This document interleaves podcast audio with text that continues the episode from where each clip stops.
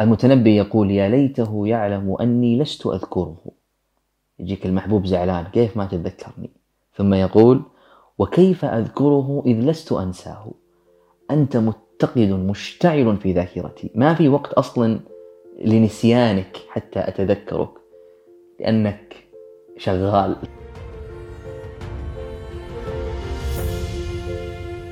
أظن كل واحد في حياته مر بتجارب كثيرة مراحل كثيرة ومواقف كثيرة وأشخاص كثيرين. وكذا في يوم من الأيام جلس مع نفسه وقال أنا ودي أنسى هذه المواقف أو أنسى هذا الموقف أو أنسى ذلك الصاحب أو كذا يعني بطريقة يكون عامدا قاصدا أن ينسى يعني هذا الموقف أو هذا الإنسان. لكن ما أعرف إذا هذه الفكرة ممكن تطبيقها على أرض الواقع. يعني الإنسان هذا اللي يتعمد أن ينسى شيئا. هل يمكن له أن ينسى شيئا عامدا؟ لو تنظر في تاريخ مثلا بعض الأفلام بعض المسلسلات بعض الكتب تجد إنه دائما الناس تروج لهذه الفكرة. كيف تنسى؟ كيف إنك يعني تواجه هذه الذكريات اللي تقلقك وتحزنك وتتعبك والى آخره. فنبغى ننظر اليوم لهذا الموضوع من هذه الزاوية من زاوية يعني هذه المواقف التي تمر بنا جميعا يعني. طبعا أظن في دراسات كثيرة إما دراسات خيالية أنتجها الأدب مثل أفلام روايات وإلى آخره أو حتى دراسات علمية طبية قائمة على يعني آه، أسس ومبادئ علمية. ناقشت فكرة هذه الفكرة فكرة النسيان يعني. وهل يمكن للإنسان أن ينسى شيئا عامدا؟ ولا الأمر صعب وعويص يعني؟ وكلها أظنها تخلص إلى فكرة أنه أحيانا هذه الذكريات تتحول إلى أشباح. وهذا الشبح يعني آه، هذه الذكرى تحولت إلى شبح وهذا الشبح يهاجم الإنسان يهاجمه في أحلامه في أيامه. يا أخي أنا أنظر أحيانا لكثير من الأمور في إطار بعض الأسماء. والله أنك تكره أحيانا بعض الأسماء لأنها تذكرك ببعض المواقف. فتبتعد عن هذا الاسم وتحاول قد ما تقدر كذا أنك لا تتلقى هذا الاسم. قد تكره بعض الناس أحيانا سبحان الله لأن اسمه يذكرك بفلان مثلا أو يذكرك بموقف. فأظن أن مثل هذه الذكريات تتحول في الأخير إلى أشباح مثل ما قلنا وهذا الشبح يجلس يعني آه يعني في ذهنك عالقا يهاجمك يقاتلك وتتصارع معه كثيرافتركيبة عقولنا أظنها تركيبة صعبة عويصة معقدة ما أحد يقدر يفهمها بسرعة يعني. أتذكر أنا في يوم من الأيام قرأت في آه، يعني أحد الدراسات اجتمعوا بشبان بشباب وطلبوا منهم أن يتذكروا مناظر طبيعية يعني إما من سفرهم أو من رحلاتهم أو إلى آخره. وأجروا عليهم هذه الدراسة العلمية الطبية. دخلوهم في أجهزة وجالسين يحللوا أدمغتهم. كيف تعمل أدمغتهم؟ وهم يتذكرون مواقف أخرى ليس لها علاقة. يعني ما هم جالسين يتذكرون موقف مر بهم وإنما يتذكرون منظر طبيعي يعني. وجدوا سبحان الله وخلصت هذه الدراسة إلى أنه الإنسان في نسيانه تكون ذاكرته متقدة جاهزة لتذكر مثل هذه المواقف المحزنة السيئة السلبية وإلى آخره يعني. فأنت لما تنظر الحين في فكرة أنه فعلا كيف أنه عقل الإنسان وهو طافي جامد بعيد عن عن عن عن اتقاد أفكاره ومواقفه تجد إنه فعلا هو جاهز في هذه اللحظة.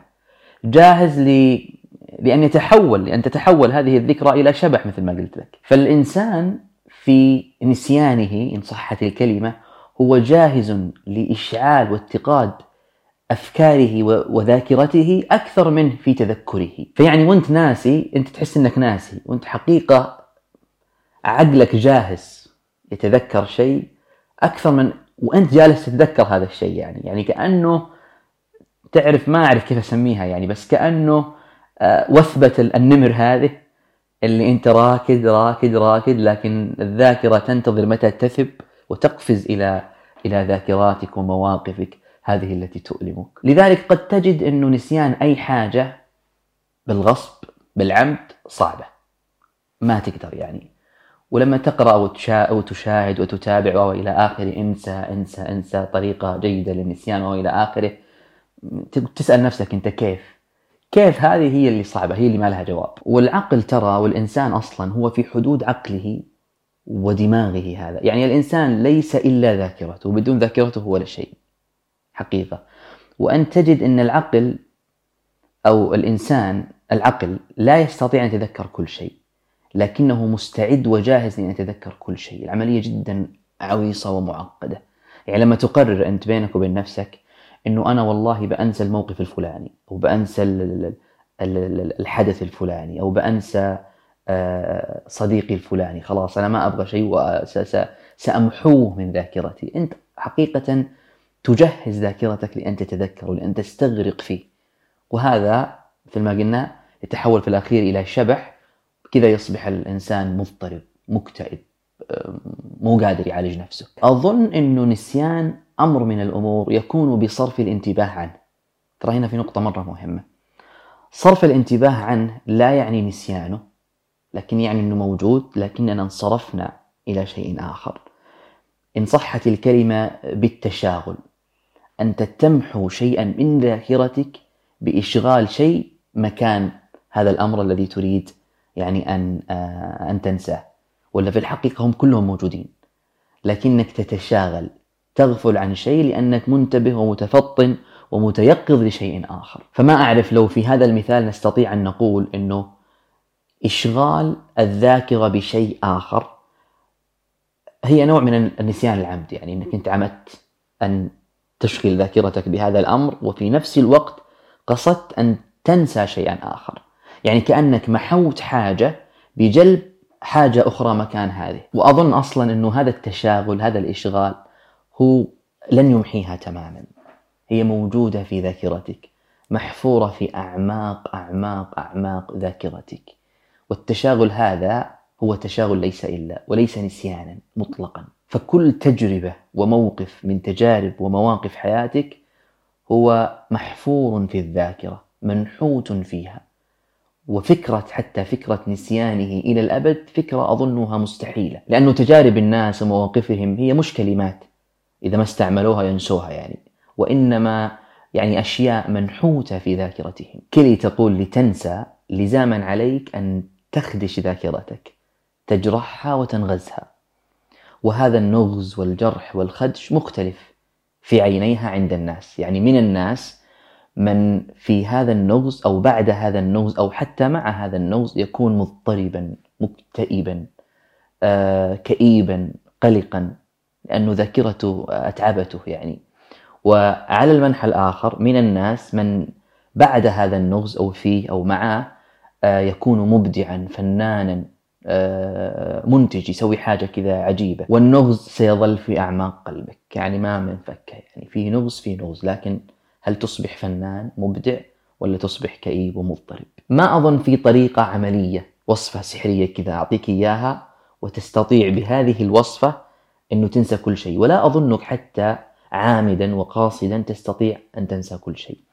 لكنني أظن والله أعلم أنه بإشغال الذاكرة بأمر آخر أو بتشاغلك بأمر آخر أنت تمحو شيئا قبل ذلك. مثل ما يقولون آه، الإنسان لا يستطيع أن, أن, أن يقوم بمهمتين في وقت واحد. يعني يمكنك أن تكون واقفا أو جالسا لكنك لا تستطيع أن تكون واقفا وجالسا في الوقت نفسه يعني. فمثلها في أعمالك كذلك وتشاغلك كذلك. أنت لا تستطيع أن تنشغل بأمرين في وقت واحد لكن تستطيع أن تتشاغل. وفي تشاغلك تمحو شيئا من من من يعني تمحو شيئا مما يضرك مما يزعجك. أو خليني أكون دقيق أكثر بتشاغلك هذا أنت تغفل عن شيء آخر.